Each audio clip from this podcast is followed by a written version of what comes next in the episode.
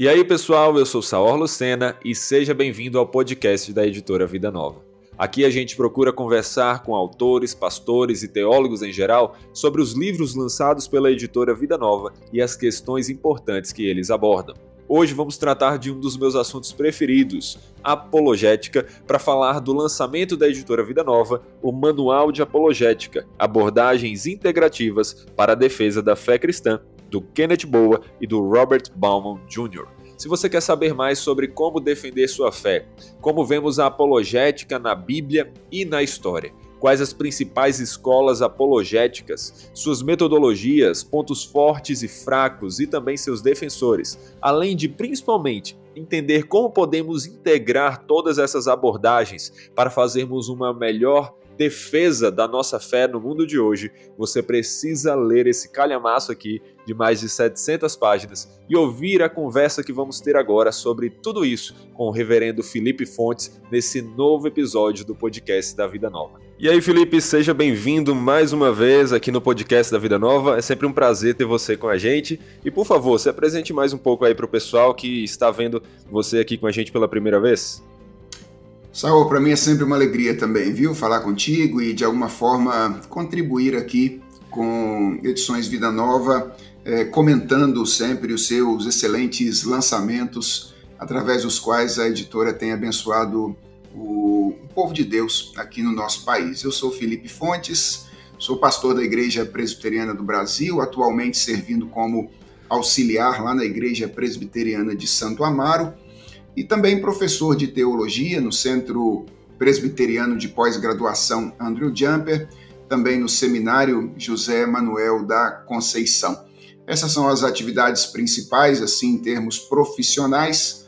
Além disso, sou casado com Lenice, pai de Ana Lívia e de Daniel, que são certamente os instrumentos através dos quais Deus tem mais me ensinado sobre ele e sobre o que significa viver para a glória dele no mundo. Basicamente é isso aí, alegria sempre falar contigo. Amém, amém. Muito bom, reverendo. Bom estar aqui com você. Vamos lá, deixa eu me acostumar com o Felipe aqui para a conversa fluir mais. É isso e, aí. É, e falando sobre essas aulas, né? É, você uh, faz tempo que dá aula, inclusive foi meu professor no seminário. Uh, e eu acho que o assunto apologética sempre está ali permeando algumas das aulas que você dá, né? Você dá aula de filosofia, você tem formação, uh, uh, estudos bastante na área, e isso é uma questão que, que é bem interessante para a nossa época, porque a gente vive numa época onde a verdade é relativizada e a gente muitas vezes tem que cair no assunto da apologética. Mas aí eu acho bom justamente a gente começar definindo o termo para aqueles que ainda não estão tão familiarizados. Então vamos, vamos começar por aí. O que é apologética, Felipe? Falando um pouquinho aqui da minha experiência com aulas, eu, eu já estava acostumado a ensinar apologética para uh, o pessoal da pós-graduação, né? Mas esse semestre, curiosamente, é a primeira vez que eu estou ensinando apologética para o pessoal do seminário. Então a turma do ah, quarto ano lá está estudando exatamente essa disciplina nesse semestre comigo lá no JMC.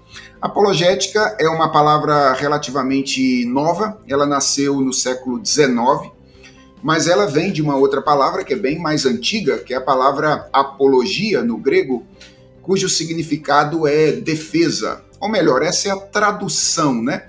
A tradução mais comum da palavra apologia é defesa. Mas na verdade a palavra ela é a junção de duas outras ou de uma palavra e de um prefixo, logia e apo, que significa discurso que afasta. Literalmente, esse é o significado da palavra.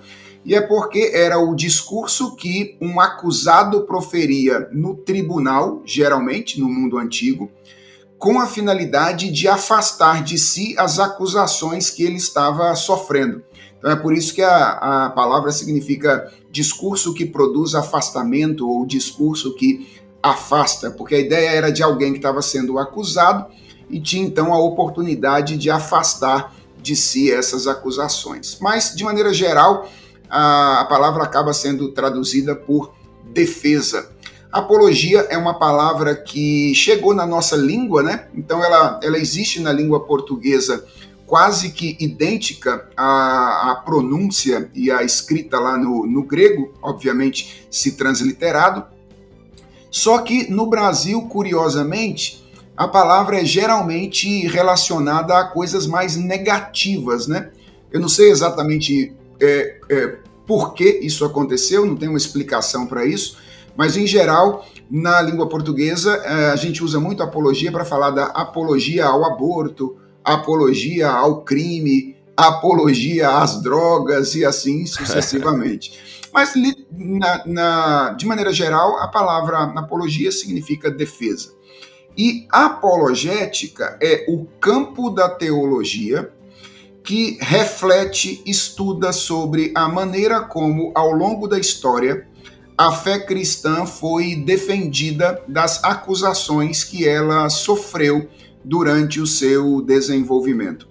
Então, a fé cristã sempre, sempre se desenvolveu em um ambiente de tensão, uh, ora um ambiente de maior tensão, ora de menor tensão, mas ele sempre, sempre foi um ambiente de tensão, e sempre existiram pessoas que se levantaram para afirmar a legitimidade da fé e do comportamento cristão diante de críticas que é, inimigos da fé eventualmente faziam à, à fé e ao comportamento cristão.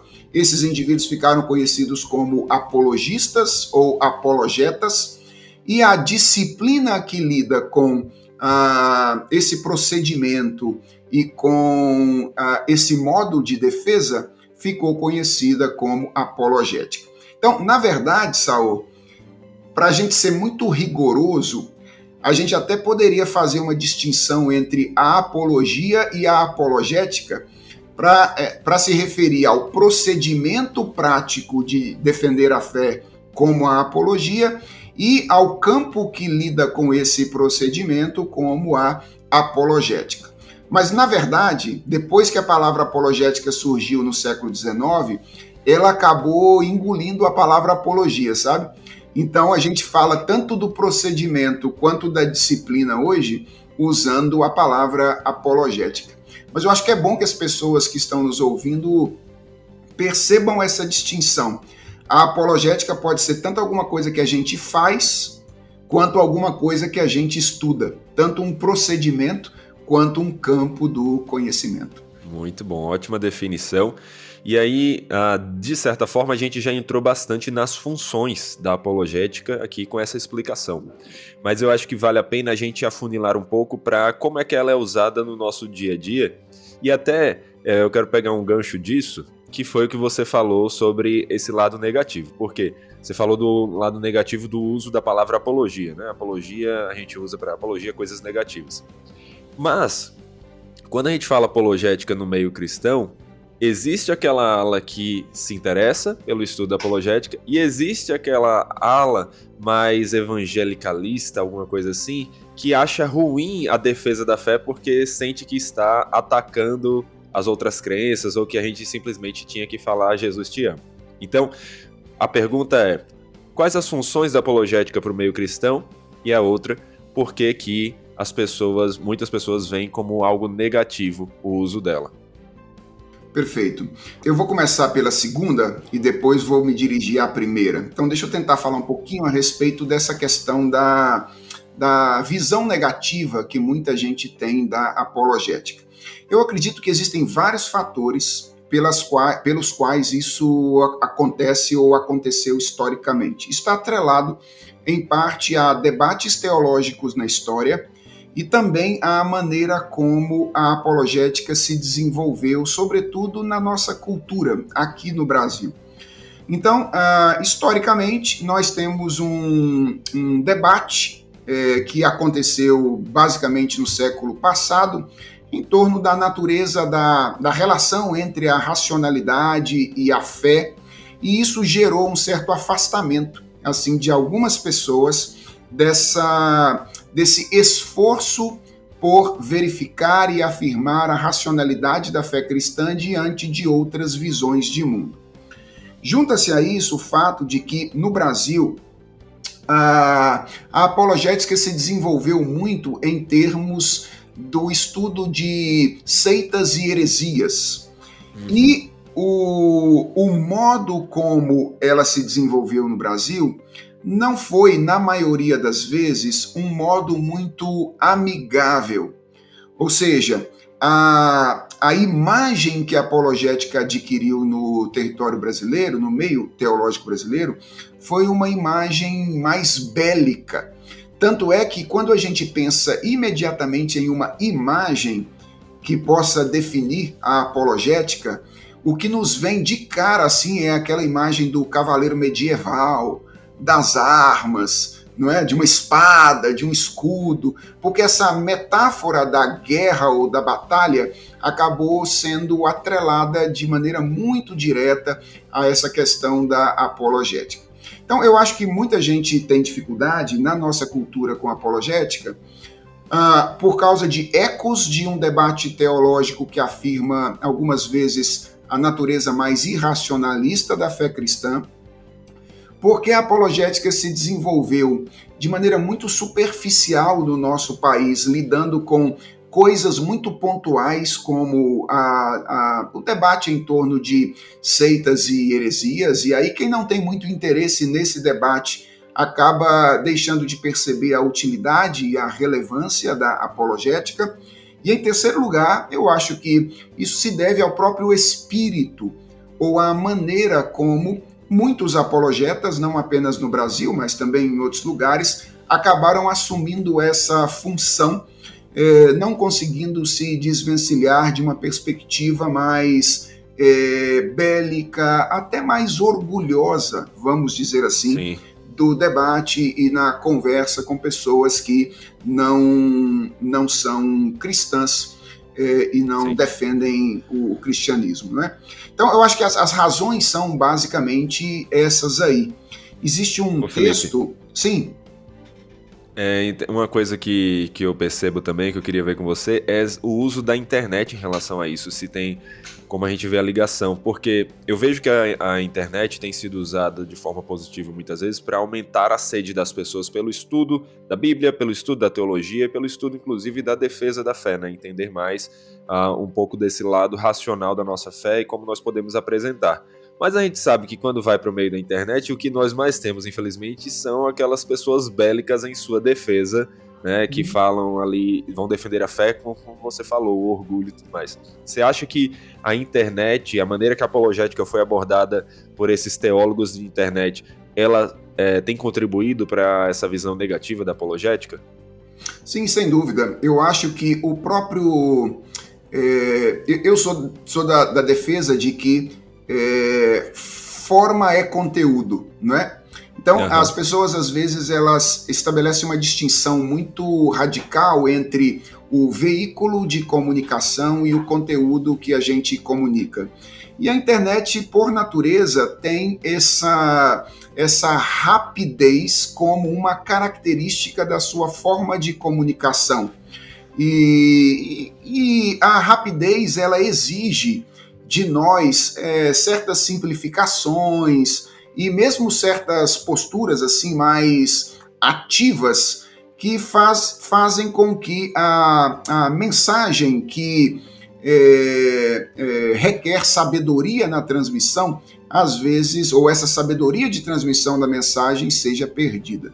Então, é, eu não sei exatamente o quanto é, a gente vai colher do impacto disso para o futuro, mas o fato é que a, a, internet, o modelo de comunicação da internet, que acaba exigindo essa rapidez, tende, de certa forma, a nos conduzir a uma abordagem mais direta que acaba é, afastando algumas pessoas desse campo de estudos também.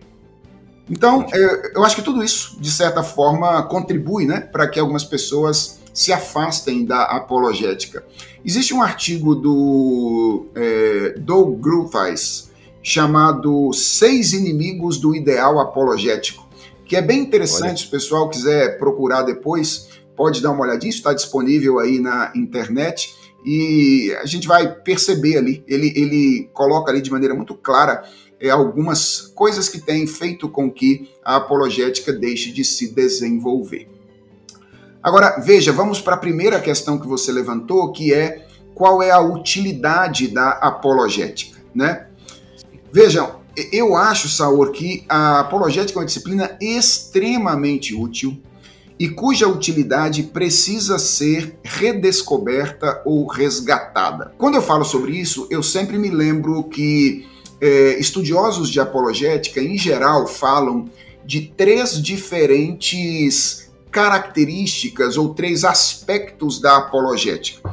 Então, fala-se muito da apologética como defesa, apologética como prova e apologética como ofensiva.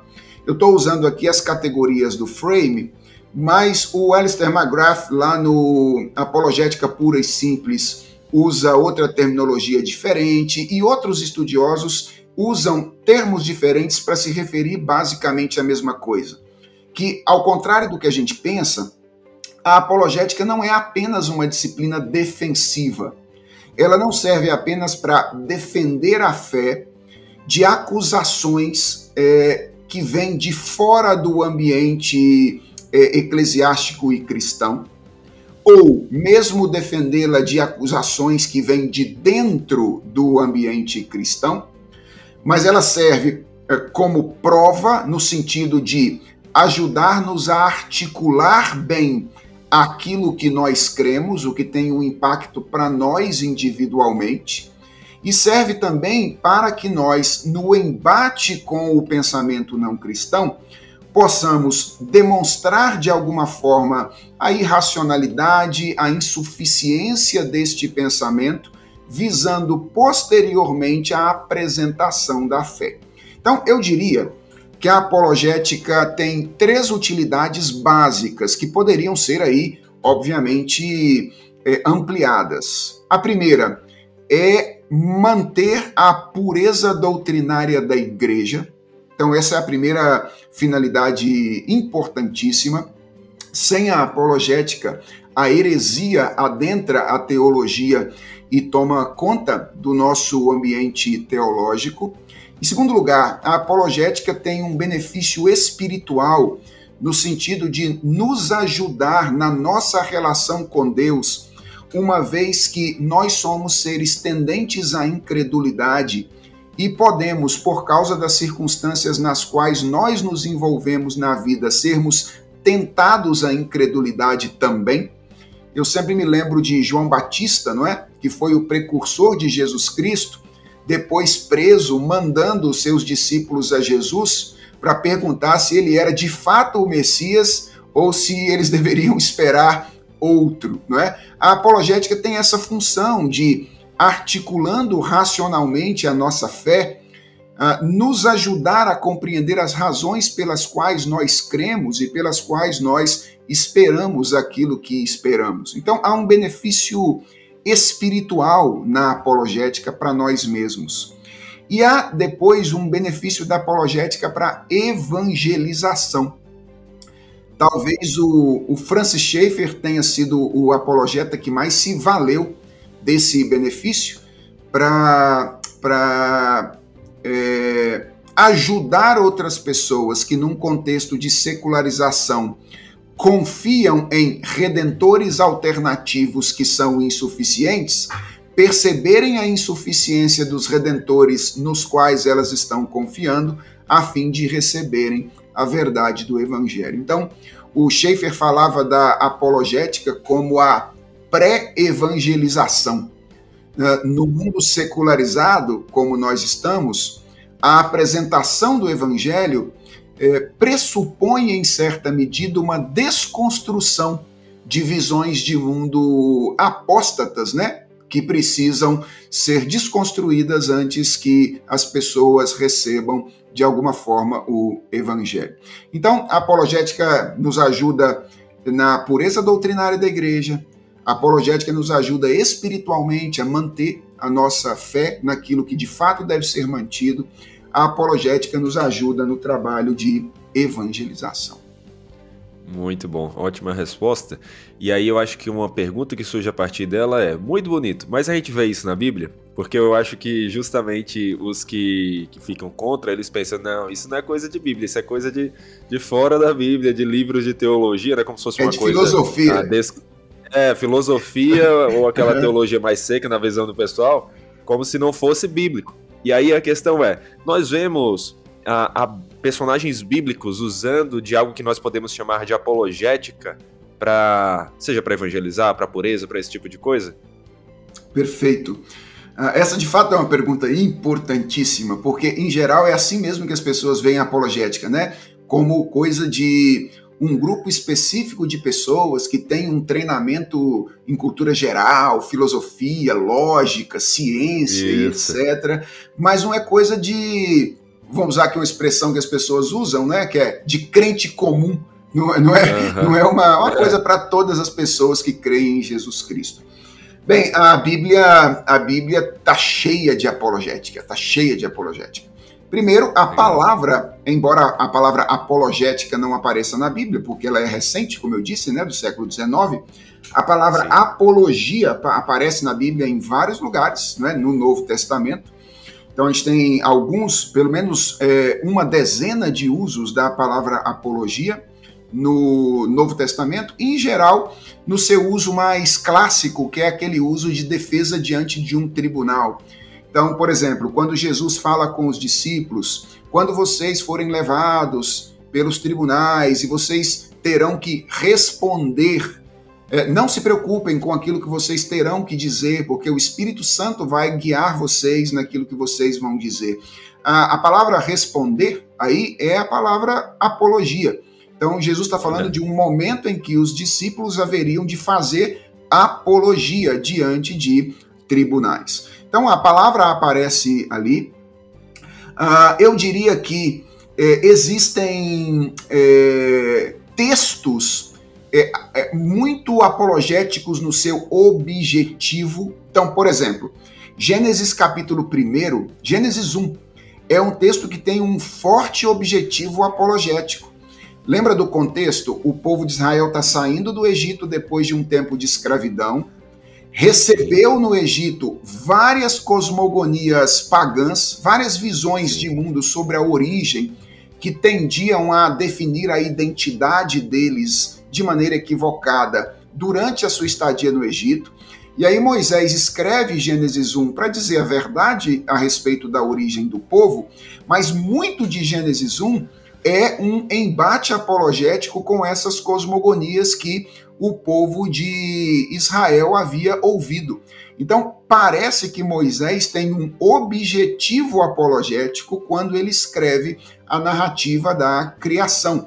Por exemplo, mostrando que, enquanto em outras cosmogonias antigas, o mundo é o resultado da batalha entre diferentes deuses, né? Um deus mais ligado à terra, outro deus mais ligado à água. Na verdade, a realidade foi criada por Deus sem nenhum tipo de briga, por meio da sua palavra, que separou água e terra, só dizendo onde é que cada uma das coisas deveriam ficar. Então, é de certa forma um embate é, apologético o texto de Gênesis, capítulo 1. Ah, o texto tem, a Bíblia tem imperativos à apologética. Então, ela tem ordens para que a gente faça apologética a primeira ou a mais conhecida e mais completa delas talvez esteja na primeira carta de Pedro, né? Quando Sim. Pedro diz que ao invés de ficarmos atemorizados quando as pessoas é, falam conosco a respeito da fé, nós devemos santificar a Cristo como Senhor em nosso coração, estando sempre preparados para responder a todo aquele que pedir a razão da nossa da nossa fé. Então, essa é uma Com ordem. Com certeza, esse bíblica. é o texto. Com certeza, esse é o texto mais usado, assim, né? Quando se fala de apologética. O pessoal Isso. usa bastante. Ele é o, é o que eu tenho chamado de o locus clássicos da apologética, porque é o imperativo apologético por excelência, né? Então, a, a, gente tem imperativo e a gente tem diversos personagens bíblicos fazendo apologética. Ah, Talvez eu vou destacar dois aqui. É, tem muito de apologética nos profetas do Antigo Testamento também, mas eu vou citar dois personagens do Novo Testamento que é, a, ou, aos quais a apologética está muito ligada de maneira direta.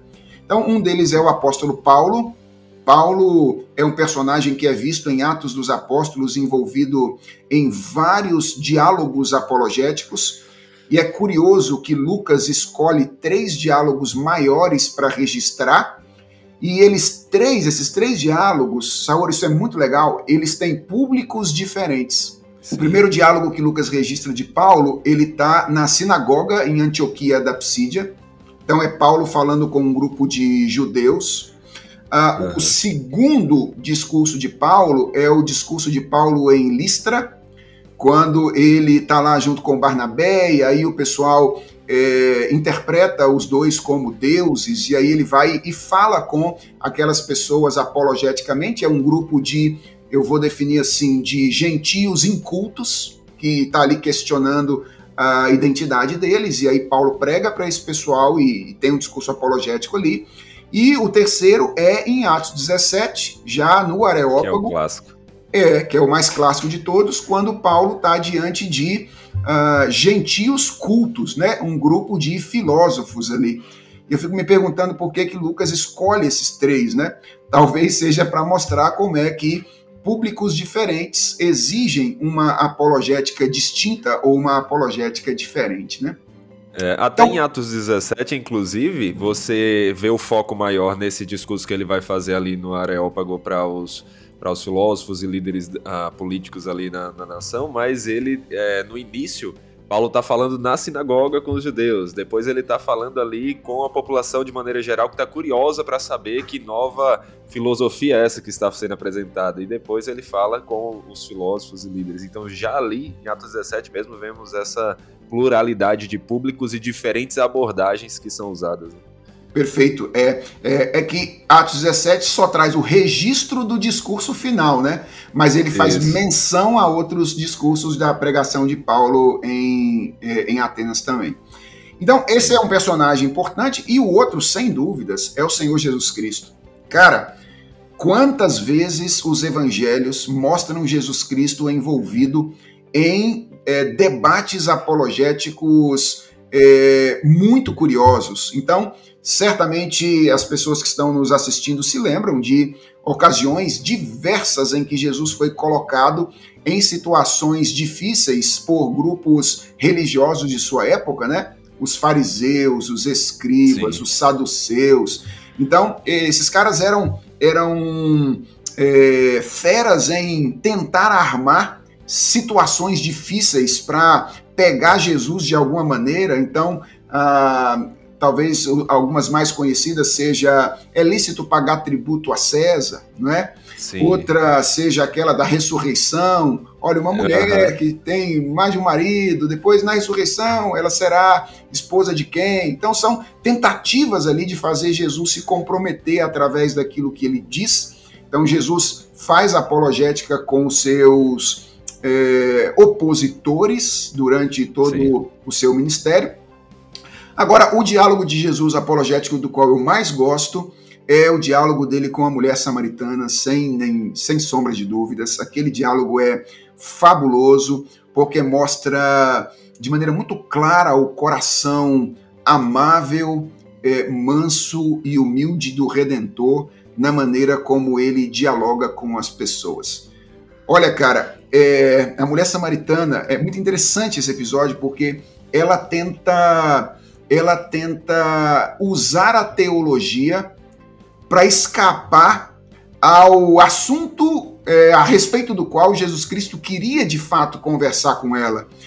E eu acho que se fosse eu, se fosse eu, no lugar de Jesus ali, teria dito: Ô minha filha, eu não vou discutir teologia com você, não. Quer saber de uma coisa? Sabe, você estudou teologia onde? Para querer. Esse é o espírito com o qual muitas vezes nós é, é, entramos em uma conversa dessa natureza. Mas é muito Sim. curioso como Jesus olha para ela e diz: é sobre isso que você quer falar.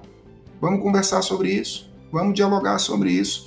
E ele conduz a mulher samaritana é, naquele discurso de modo a que ela tivesse de dar conta da, de fato de onde estava o seu coração diante diante de Deus. Mas a maneira amável, não é? A maneira caridosa com que Jesus se relaciona com ela é um negócio fabuloso e fantástico. Então, quem disser que não tem apologética na Bíblia, precisa ler a Bíblia de novo, cara. é bem por aí. E eu acho que vale também uma menção honrosa aqui, porque assim, não tem um, um diálogo expondo ele fazendo apologética, mas tem a descrição que é do Apolo, né? Aí eu gosto de ressaltar que é o nome do meu filho, aí já foi escolhido também pensando no, no, personagem. Mas você vê ali em Atos 18 falando como Apolo era um homem que é, era eloquente, que era cheio do espírito e que foi usado pelo Senhor, inclusive, inclusive para convencer publicamente os judeus, provando por meio das escrituras que o Cristo era Jesus, né? Então aí parece, que, um cabra, parece que o cabra era bom de retórica. Seu menino vai ficar assim também? Rapaz, estou orando por isso. A oração é assim, Senhor, que Atos 18 se cumpra aqui em alguma medida. Tomara, Deus seja É isso aí. E avançando aqui, a gente falou da apologética na Bíblia. Vamos avançar um pouco para apologética na história. Você já citou o Schaeffer, que é mais recente, já falou de alguma forma, já fez menção a, ali na, na patrística, mas eu acho que vale a pena a gente destacar um pouco mais dessas questões da apologética na história, como é que ela vem sendo usada. Perfeito.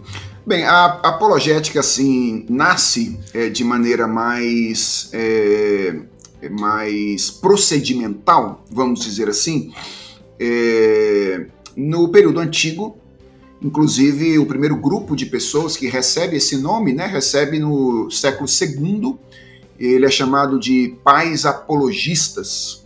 Então, Sim. a gente tem ali os pais apologistas, dentre os quais estão Justino, não é? Tertuliano, Irineu e etc. São vários Orígenes, vários pais da igreja, que são homens que estavam enfrentando diversas acusações. Lembra que o cristianismo, ele, ele nasce em um ambiente muito tenso. Então, ele nasce sendo acusado pelos judeus de ser uma, uma seita que estava pervertendo a natureza da verdadeira religião, e ele nasce acusado pelos romanos de ser uma religião dissidente por causa da dificuldade que os cristãos têm de cederem à religião oficial do Império Romano, que era a religião de adoração do imperador.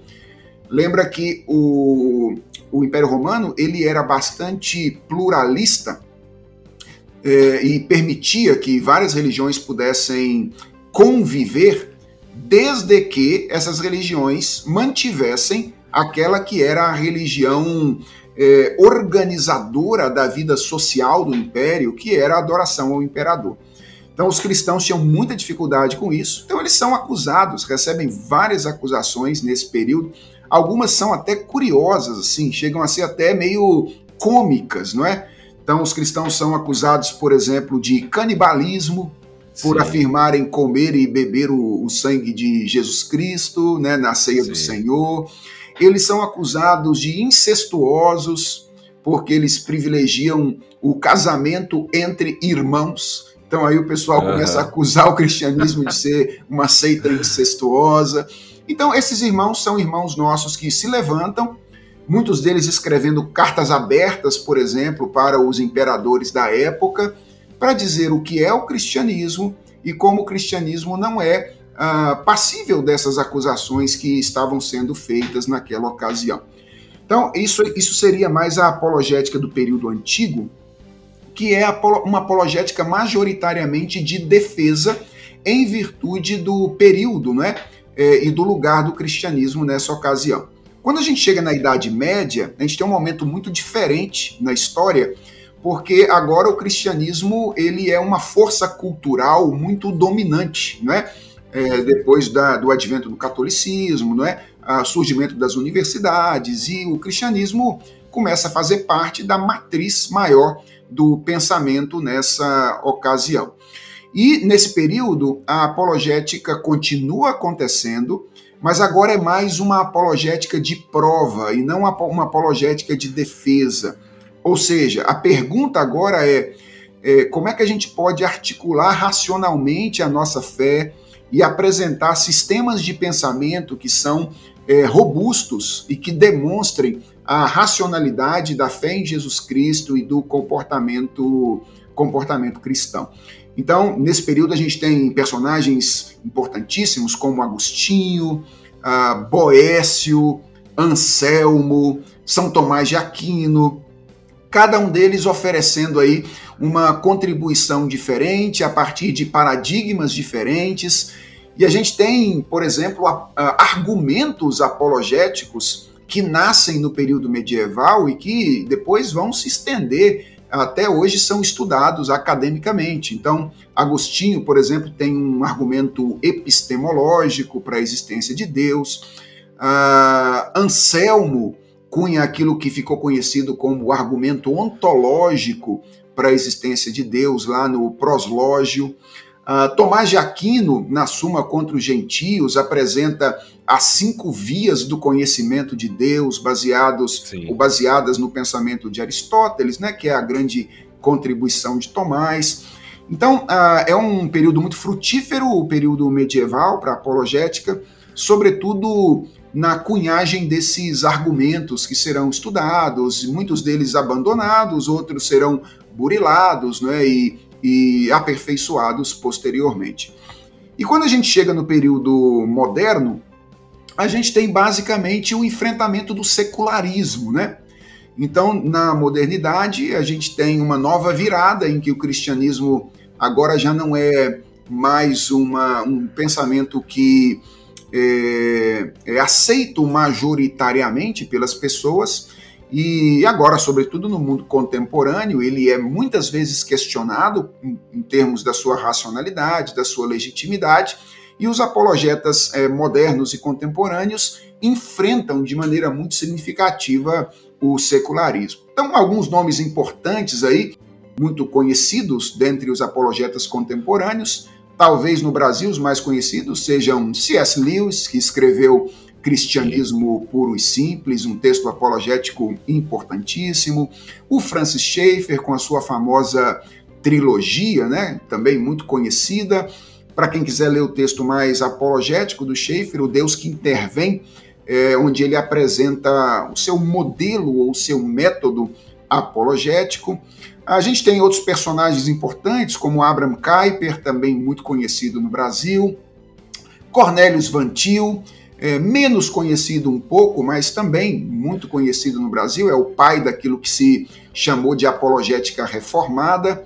E talvez o grande apologeta do século, do nosso tempo, né, seja o William Lane Craig, sim, que é o, o apologeta contemporâneo mais influente e mais relevante aí, participando de debates contra é, novos ateus, não é? é? e debates diversos, e a quem a editora Vida Nova já tem publicado há algum tempo. Excelente.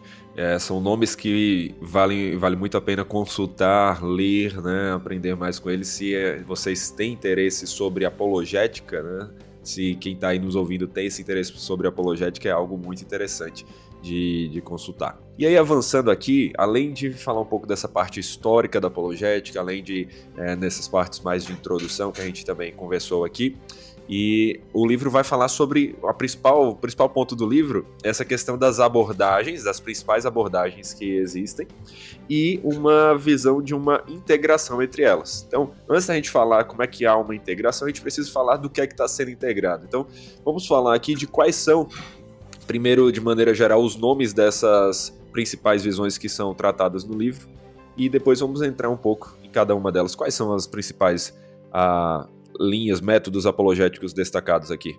Beleza. Antes de fazer isso, Saur, deixe-me recomendar efusivamente esta obra, Manual de Apologética Abordagens Integrativas para a Defesa da Fé Cristã.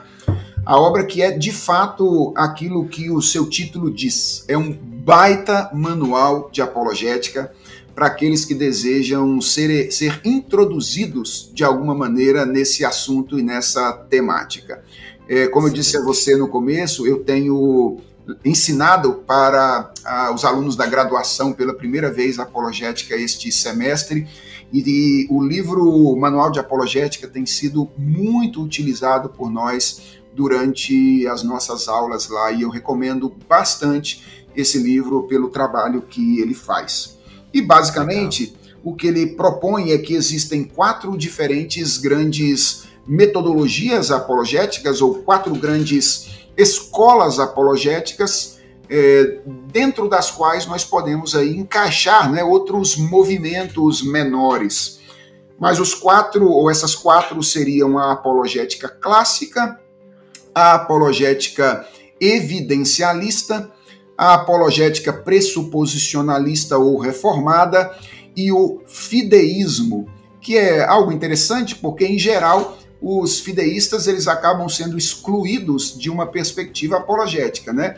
Então, em geral, Sim. fideístas eles são meio inimigos da apologética, mas os autores deste manual perceberam que há uma contribuição apologética de fato dentro do fideísmo também, e ele não deixa de, de consistir em uma abordagem apologética em certa medida que enfatiza algo diferente das outras três. Então, seriam esses três grandes, essas quatro grandes escolas aí, né? Apologética clássica, evidencialista, pressuposicionalista ou reformada e o fideísmo. Excelente. Então vamos agora começar a funilar um pouco, né? Porque é bom a gente destacar é, a existência dessas escolas, porque às vezes quando se fala de apologética as pessoas têm a impressão de que estamos falando sempre do mesmo método, da mesma coisa. E na verdade, enquanto conversávamos aqui, já falamos de pessoas que tinham métodos diferentes, já falamos de até na Bíblia mesmo diferentes metodologias usadas, a gente poderia dizer em uma medida. Então, agora vale a pena a gente começar a destacar um pouco o que é cada uma dessas escolas. Vamos começar pela clássica, além do nome dizer aí que ela, ela tem esse papel maior, né, mais, mais forte, vamos, vamos trazer aí que eu acho que ela é mais usada quando se fala de apologética, é o entendimento mais comum, pelo menos, pelo menos aqui no Brasil, né? Então vamos falar da apologética clássica. Perfeito. Ah, bem, a apologética clássica recebe esse nome, não é? Porque é, os seus adeptos entendem que estão dando continuidade ao trabalho que foi iniciado ah, ou originado pelos pais da igreja durante o período, do, o período clássico. Então, em geral, é por isso que esse, que esse, que esse modelo apologético recebe esse nome. Por que eu estou enfatizando isso, Saul? Porque entre os apologetas existem algumas brigas, certo? É, e, é é, são várias brigas, na verdade, apologetas Existe gostam... um, um... Existe um Sim. apologético para defender qual é a escola apologética ah, mais apropriada, né? Exatamente. E os apologetas reformados, por exemplo, não Sim. têm tanta facilidade com essa afirmação de que a apologética clássica seguiria os padrões ou os princípios que são usados pelos defensores da apologética clássica eh, recentemente ou atualmente. Então, os, ah, os apologetas reformados diriam que a apologética clássica ou a apologética reformada encontra eh, muito da sua maneira de proceder entre os clássicos também. Mas essa é uma discussão é, para outro momento e para outra, é, outra abordagem, né? A, a apologética clássica, ela é basicamente uma apologética que se preocupa com a natureza lógica racional da fé cristã. Então, a grande pergunta dos apologetas clássicos é se a, a fé cristã é consistente ou é co internamente coerente. E os Sim. apologetas clássicos eles procuram é, demonstrar por meios de argumentos majoritariamente dedutivos a lógica ou a racionalidade da fé cristã. Então, acho que a grande, assim, grosso modo, a grande ênfase da apologética clássica está no papel da racionalidade, no papel da lógica ou da coerência interna de, do discurso no debate com as pessoas que não é, aceitam ou recebem a fé cristã como legítima ou racional. Excelente. E antes da gente avançar aqui, deixa eu destacar aí para quem está nos assistindo que o nosso objetivo aqui é fazer algo mais geral, não queremos afunilar. Onde é que você vai encontrar uma, um desenvolvimento do que a gente está abordando aqui? É no livro. No livro você vai encontrar todo esse desenvolvimento para você entender realmente o que é cada uma dessas escolas, seus pontos fortes e fracos, mas aqui a gente vai passar né, por cima, assim, no, dando uh, um resuminho, algo breve, que é o, uh, o, objetivo do nosso podcast. E aí, avançando nisso, Felipe, inclusive, é, você poderia dar algum exemplo de do que é essa apologética clássica? Algum exemplo que normalmente é, é uma evidência dessa metodologia sendo usada? Ah, veja bem, é... vamos lidar com uma pergunta especificamente, né? É, suponha que alguém é, pergunte a um apologeta clássico por que, que ele deve acreditar em Jesus Cristo, certo? Pronto. Então, okay. essa é uma pergunta é, comum e creio que todo apologeta tem essa pergunta em alta conta, porque se Sim. esse é o nosso alvo, né? Levar as pessoas uhum. a, a receber a Jesus Cristo como, como Senhor. Bem, um apologeta clássico tenderá a argumentar com alguém que é lógico ou é consistente da perspectiva racional crer que Jesus Cristo é quem ele diz ser. Então, um argumento bem é, conhecido é o argumento usado por C.S. Lewis em sua obra, quando ele fala, por exemplo, é, de como é, não faz sentido que Jesus Cristo seja um homem qualquer à luz daquilo que ele disse. Então, esse é um argumento bem uhum. comum. Lembra que Lewis diz: olha, Jesus Cristo era alguém que olhava para as pessoas e dizia: estão perdoados os teus pecados, não é? Ah, ele era alguém que falava como Deus. E, no entanto, as pessoas, embora não o reconheçam como Deus, elas tendem a ter uma boa visão a respeito dele. Então, Lewis diz: olha, isso não faz sentido, isso não é lógico. Se Jesus dizia as coisas que ele dizia, e, ou dizendo as coisas que ele dizia, das duas, uma ou ele é Deus e isso faz sentido, ou ele era um louco qualquer, não é? Porque não faz sentido absolutamente a um ser humano bom, é, que não seja divino, olhar para si mesmo como se fosse como se fosse Deus. Alguém que faz isso não deveria ser bom, ele seria alguém mal. Então, isso é um exemplo de como é que a apologética clássica lidaria com essa questão da razão pela qual alguém deveria crer em Jesus Cristo. Excelente. E aí você já falou, de certa forma, um pouco dos, dos principais defensores, né? Lewis seria um, então, aí, da, da apologética clássica. Quem mais a gente poderia Sim, colocar? O, o próprio Craig, atualmente, é muito Sim. adepto dessa, desse modelo, embora mais recentemente, e eu acho que inclusive esse livro vai nessa direção, apologetas têm percebido que eles não precisam ficar presos a um Sim. único modelo, não é? Mas existem outros, entre os reformados, por exemplo, B.B. Warfield era um apologeta que se valia muito dessa metodologia e desse, e desse modelo, né? Ah, os medievais estariam dentro disso que a gente chama de apologética clássica, não é? Então, o caso de Tomás, por exemplo, estaria bem dentro dessa apologética clássica aí. Excelente. E pontos fortes e fracos? Né? O que é que a gente poderia destacar de forma breve sobre a apologética clássica? Bem, isso vai depender muito da, da do modelo apologético que alguém adote, né? Então, uhum. a, se você estivesse fazendo essa pergunta para alguém que é um adepto da apologética clássica, ele diria só tem pontos fortes e não tem pontos fracos. né? Sim, sim. E aliás, veja bem, deixa eu ressaltar um negócio. Eu acho que essa é uma questão, essa é uma das razões pelas quais este livro é interessante. É uma das sim. razões pelas quais o, o livro deve ser lido e considerado. É que ele nos faz exatamente olhar para essas perspectivas como tendo alguns elementos de força ao mesmo tempo em que tem as suas fraquezas. E eu acho que, em geral, essa força e fraqueza ela está muito relacionada ao mesmo ponto.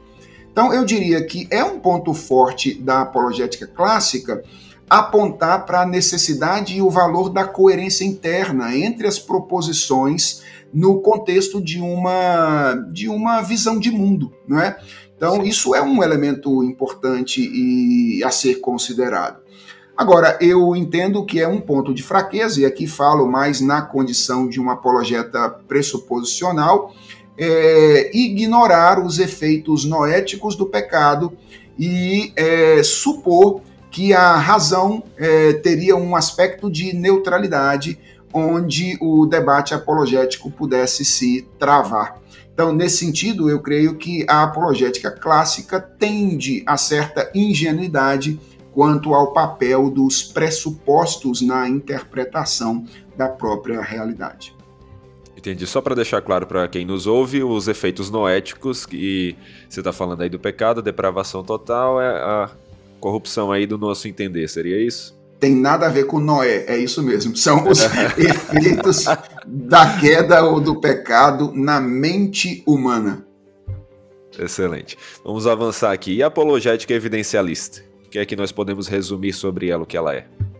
Ah, basicamente, a apologética evidencialista é aquele modelo de apologética que é, se vale da correspondência entre o cristianismo ou a fé cristã e a realidade externa como o seu grande argumento. Então, ela valoriza muito os fatos ou os acontecimentos históricos, científicos, como um instrumento para a defesa da fé. Daí vem a palavra evidências, né? De onde vem Sim. o nome evidencialismo. Então, é a apologética mais, eu diria, se a apologética clássica tende mais para uma perspectiva mais racionalista, é, levando em conta aqui a epistemologia, a apologética evidencialista ela tende mais ao empirismo. Então ela é uma apologética Sim. mais empirista da perspectiva epistemológica. Aqui uma pergunta. Quando o Craig vai defender a, a divindade de Cristo apontando para as provas sobre a ressurreição, aí seria uma espécie de apologética evidencialista? Perfeito. A ressurreição é, o, é, é a grande preocupação dos apologetas evidencialistas, porque a grande Sim. evidência para o cristianismo para um apologeta evidencialista é a ressurreição de Jesus Cristo. Então, a grande, a grande contribuição da apologética evidencialista para a apologética de um modo geral é exatamente esse levantamento não é, de evidências externas é, dos, é, dos dogmas ou das verdades da fé cristã. Então, isso aí é muito comum entre os apologéticas evidencialistas, e o fato de você mencionar o, o Craig, Saul, mostra o quanto os personagens mais recentes já estão mais abertos a considerar elementos de abordagens diferentes, né? Então, o Craig, por exemplo, é um personagem difícil de ser catalogado, porque ele tem Sim. muitos elementos de apologética clássica, mas também trabalha com muito de apologética evidencialista, né? Sim, sim. Eu acho que elas acabam sendo duas que mais conseguem se conectar, talvez. Não sei, assim, uh, parecem muito ligadas muitas vezes na argumentação que, pelo menos que eu vejo dos, dos apologetas atuais. Sim, e fre frequentemente é difícil até distinguir é, a apologética clássica da apologética evidencialista.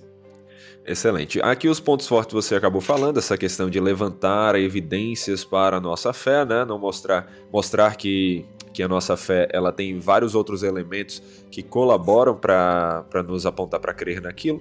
É, mas aí de pontos fracos eu, eu, sei que uma questão vai ser dos efeitos noéticos. Poderiam destacar mais algum? Algum ponto fraco, é, fraco da apologética evidencialista? Ah, na que eu me lembre agora, é, é uma certa ingenuidade quanto à maneira como nós é, interpretamos a realidade. Eu diria que há uma certa ingenuidade epistemológica na apologética okay. evidencialista. Só é, traduzindo termos aqui mais uma vez, Felipe, a ideia da epistemologia também vale, vale a pena. Ah, o que é que é essa ingenuidade epistemológica? Sim, a epistemologia é a teoria do conhecimento, né? É aquele campo da filosofia que lida com o conhecimento. Então, quando eu falo de certo. ingenuidade epistemológica, eu estou me referindo a uma ingenuidade quanto ao funcionamento da nossa razão e da maneira como nós conhecemos a realidade. A ingenuidade aqui está no fato de imaginar que existem fatos brutos ou fatos que não são interpretados, como se nós tivéssemos aqui um terreno neutro e olhássemos para o mesmo fato sem nenhum tipo de pressuposto que já influencia na interpretação dos fatos que estão ao nosso, ao nosso redor. Então eu tenho muita dificuldade com a existência de, de fatos brutos, não é? Eu creio que todo fato é fato interpretado é, por um sujeito, seja esse sujeito Sim. divino ou esse sujeito humano, obviamente. Eu acho que aí é aquela questão, né? Muitas vezes os apologetas evidencialistas acham que vão chegar, vão mostrar aqueles fatos e automaticamente as pessoas vão dizer: é isso, fez todo sentido, né? Eu tô vendo o fato.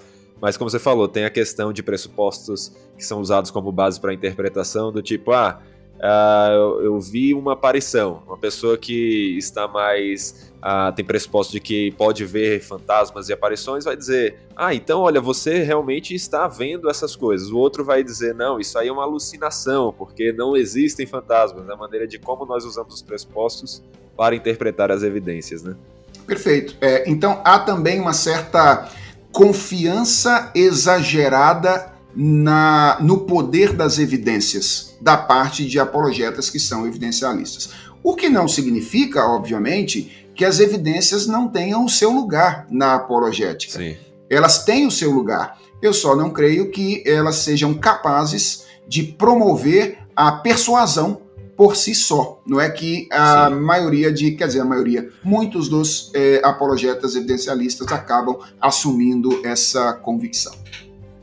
Excelente. Como você é um apologeta reformado, um apologeta pressuposicionalista, uh, antes da gente entrar nela, eu queria perguntar: uh, você acha melhor a gente falar primeiro da apologeta, apologética fideísta ou direto aqui para a reformada? Acho que podemos ir para seguindo o caminho do livro aí, né? E o livro caminha pela reformada depois, né? Então vamos para a reformada primeiro. Vamos lá. Beleza. Eu não sei se eu, se eu me denominaria um apologeta, como você o fez. Eu sou um estudante de apologética, é, estudante de apologética que tenta, de alguma forma, compreender essas coisas aí e, eventualmente, praticá-la na vida, na vida comum.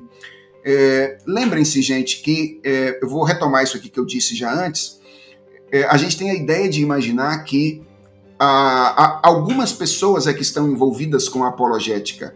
Todas as vezes em que você está conversando com um amigo seu na escola e um amigo seu na escola te faz uma pergunta, por que, que você acha que isso está certo e aquilo está errado? Ou todas as vezes que você está é, enfrentando uma situação difícil e aí alguém no seu trabalho olha para você e pergunta: como é que você consegue experimentar paz e tranquilidade mesmo vivendo uma situação tão difícil quanto esta?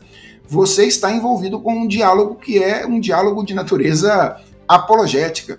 Ou quando você pega um Uber e aí o motorista de Uber diz: Cara, eu não sei como é que as pessoas conseguem acreditar que Deus existe num mundo onde as pessoas invadem escolas e matam crianças como fazem por aí. Veja, você está diante de um problema de natureza apologética e de um diálogo apologético com o motorista do Uber a partir daquele Sim. momento. Então, esse é, é, é bom a gente ter, tem que ter clareza disso, que há um sentido no qual todos somos apologistas, né? Então praticamos Sim. essa apologética.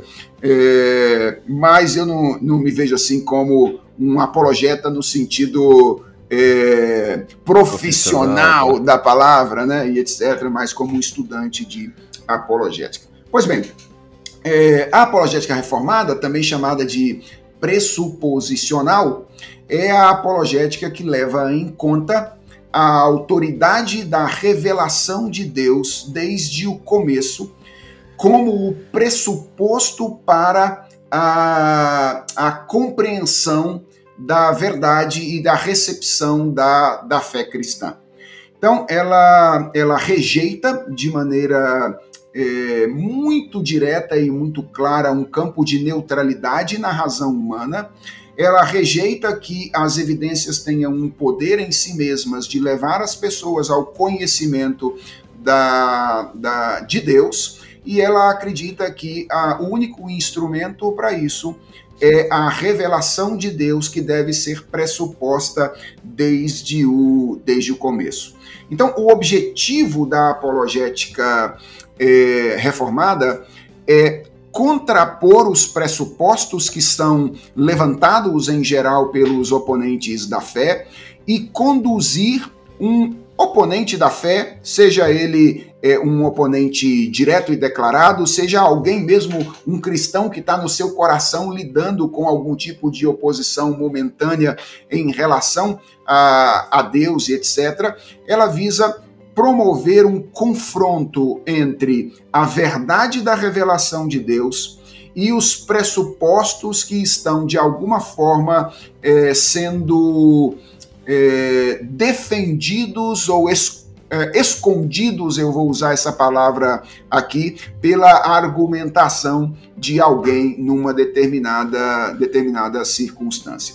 Lembrando que para um apologeta reformado, o pressuposto, o pressuposto por excelência não é apenas um pressuposto de ordem teórica, mas é um pressuposto de ordem religiosa, que é o senso de adoração a Deus ou a um ídolo, Deus afirmado ou Deus substituído. Então, a grosso modo, isso seria o um modelo apologético reformado. Muito bom. E aí, um exemplo de um diálogo onde a apologética reformada estaria em ação? O que é que nós poderíamos usar?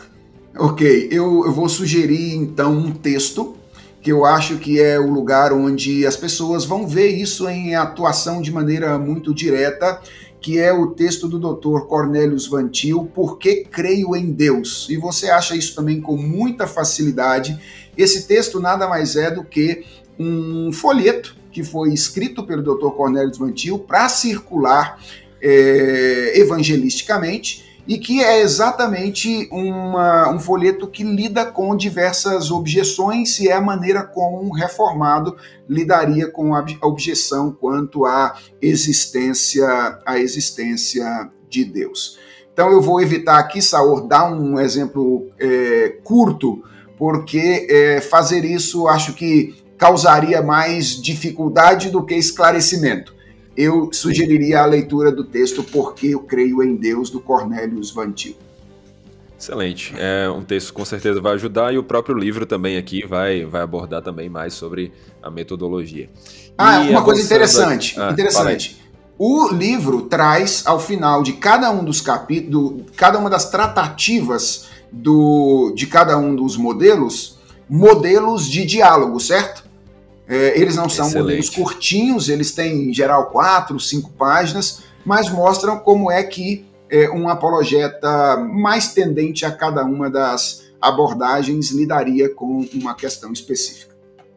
Excelente. E aí, pontos fortes mais do que afirmados, né? Vamos aqui para saber quais são os pontos fracos que nós podemos perceber naqueles que é, dão ênfase demais na apologética reformada sem acabar tendo um pouquinho dessa integração. Isso, eu acredito que existem riscos que são é, importantes e devem ser evitados. Então, um primeiro risco é o risco de abandonar o papel das evidências na apologética. E, e aí é, não promover um aprofundamento rigoroso no que diz respeito a descobertas científicas recentes e, e etc. Então, acho que esse é um risco importante. E há um risco também, que eu acho que é, um, é menor, mas ele também existe, que é a, a adesão a um tipo de irracionalismo, não é?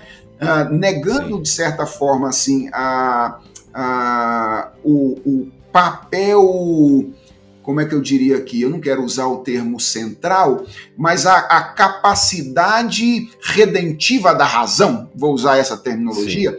a gente pode, no final das contas, acabar rejeitando o lugar importante que a racionalidade e a lógica existem é, ou exercem na, no nosso labor apologético e etc. Então, eu vejo aí alguns riscos importantes que alguém que adere à apologética reformada precisa de alguma forma evitar.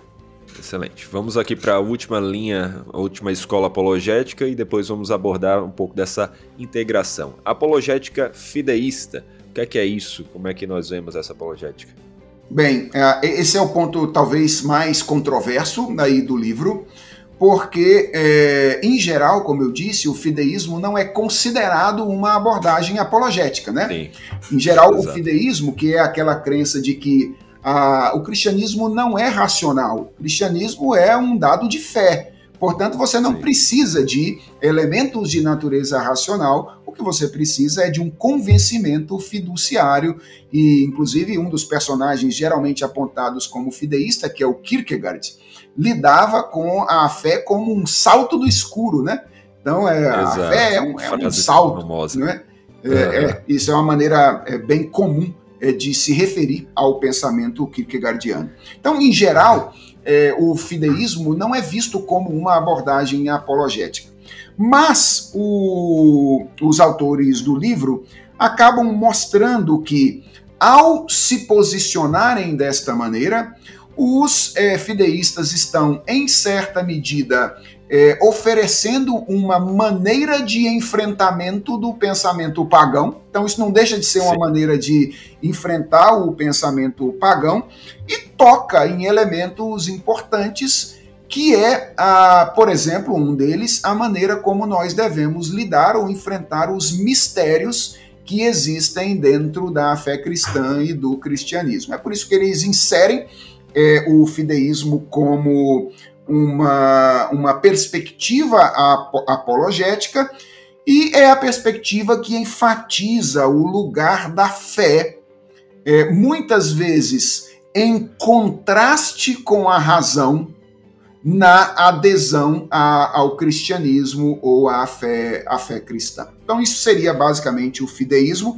Então, os principais expoentes aí seriam o Kierkegaard, o próprio Lutero é mencionado como um personagem importante de é matriz apologética mais fideísta é, aqui no, no livro, né?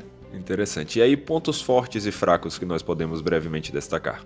É, eu diria que o, o ponto fraco do fideísmo é exatamente ser irracionalista e rejeitar, de certa forma, esse esforço, é, muitas Sim. vezes, de se valer dos argumentos racionais para, é, para articular e para defender a fé cristã. Acho que esse é o grande, o grande ponto fraco. O ponto forte é exatamente reforçar o aspecto é, ou o fato de que o cristianismo transcende a racionalidade, a lógica e não pode ser limitado é, a, a essa função, a essa função humana aquela expressão que nós usamos, né, da fé como suprarracional, né? Não, não irracional, contrária à razão, mas que ela transcende, ela vai a mais do que a nossa razão pelas Isso. nossas limitações não éticas também. É, veja, existem outros aspectos é, que acabam ganhando força a partir de uma perspectiva mais fideísta, é, que é, por exemplo, a, a própria noção de, do, do do cristianismo enquanto uma história, não é? Então, perspectivas como a apologética clássica ou as, as perspectivas anteriores é, tendem muito a olhar para o cristianismo da perspectiva do dogma, né, da doutrina, o que é certamente muito importante e fundamental. Uh, mas a perspectiva mais fideísta acabou gerando uma abordagem do cristianismo é, que valoriza mais a dimensão narrativa e etc., que, se for obviamente esvaziada da dimensão doutrinária, é muito perigosa, muito prejudicial, mas que não deixa de nos chamar a atenção para uma outra dimensão, não é? Ou uh, da, da fé cristã, que é essa dimensão é, narrativa e existencial.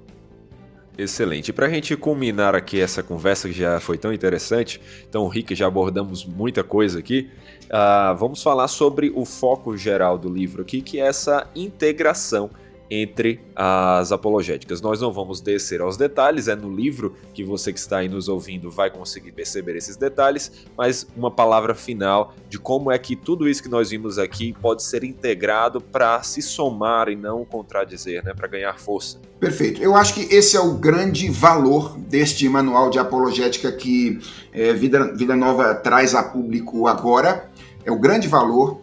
Nós, apologetas, até por causa da, da maneira como estudiosos de apologética, né, estudantes de apologética, nós, é, até pela, pela própria, é, pelo próprio apreço que nós temos pelo debate, nós temos a tendência de olhar para esses modelos ou perspectivas diferentes sempre como modelos estanques ou que de alguma maneira é, anulam um ao outro. Então, em geral, nos círculos apologéticos, quando a gente fala, por exemplo, ah, fulano é um apologeta é, clássico, a gente já está o colocando em oposição a outras perspectivas apologéticas. E o que o livro nos diz é que talvez a gente não precise olhar para esses modelos diferentes de apologética como modelos excludentes. Talvez a gente deva olhar para eles como modelos que percebem aspectos importantes de um movimento que é complexo e não é tão simples. E se nós fizermos isso, nós poderemos fazer com a apologética, ou com os modelos apologéticos, aquilo que nós fomos treinados historicamente a fazer dentro da apologética, que é quando nós lidamos com o pensamento apóstata, a gente não nega, não rejeita que existem sementes de verdade, não é? Momentos de verdade presentes nele, uh, que nós estamos inclusive dispostos a reconhecer e a utilizar, desde que depurados daquilo que eles trazem da relação que tem com o pensamento todo no qual estão inseridos. Então, por que não fazer isso que a gente já faz da perspectiva da nossa prática apologética com os modelos apologéticos também? Ou seja, eu não preciso olhar como um apologética reformado para a apologética evidencialista e dizer não há nada que se aproveite nisto. Ou um apologética clássico não precisa olhar para a apologética reformada e dizer não há nada que se aproveita ali. Na verdade, nós podemos olhar para essas perspectivas da maneira como tentamos fazer aqui um pouco na nossa conversa, como perspectivas diferentes, que têm contribuições diferentes, forças diferentes, fraquezas diferentes, e na nossa abordagem apologética nós podemos nos valer de elementos diferentes e distintos dessas abordagens, obviamente, sempre dentro do ter, mais do terreno de uma delas. Eu acho que isso é inevitável, que a gente esteja, por exemplo, mais dentro de um terreno e seja mais tendente a um modelo. Mas claro. o desafio é olhar para esses modelos diferentes como modelos que podem ajudar a gente no nosso desafio apologético. Então, o que ele procura fazer na última parte do livro é exatamente isso: mostrar como é que cada uma dessas abordagens tende a, a aspectos distintos ou diferentes, usando é, a, o triperspectivismo do John Frame. É, ele, ele faz isso aqui. Veja que aqui, Saul, na página 148, 648 649, esse quadro, cara, ele é muito legal. Muito legal. Muito legal. Por quê? Porque aqui ele faz como uma espécie de síntese de tudo aquilo que ele fez no livro em um grande quadro.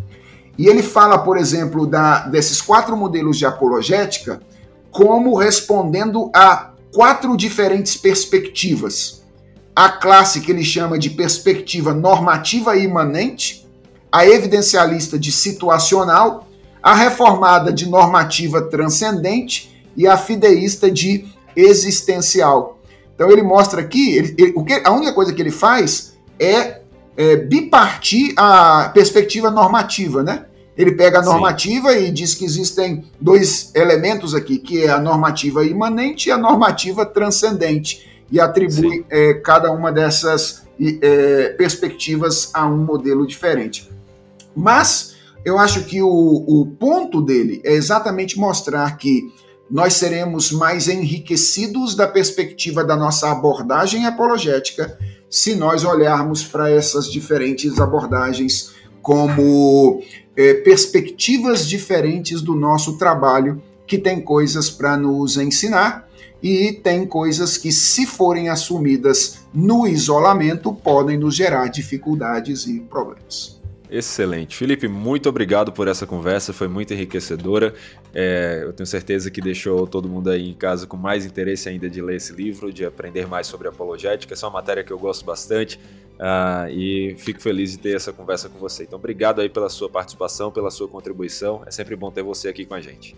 Valeu, Saúl. Eu agradeço muito. Uh, agradeço muito aqueles que vão nos ouvir e tomara que eles sejam de alguma forma enriquecidos pelo tempo que nós passamos juntos aqui e se preparem para o trabalho de enfrentamento apologético, seja ele externo ou interno, para que Cristo seja santificado no coração de todos nós.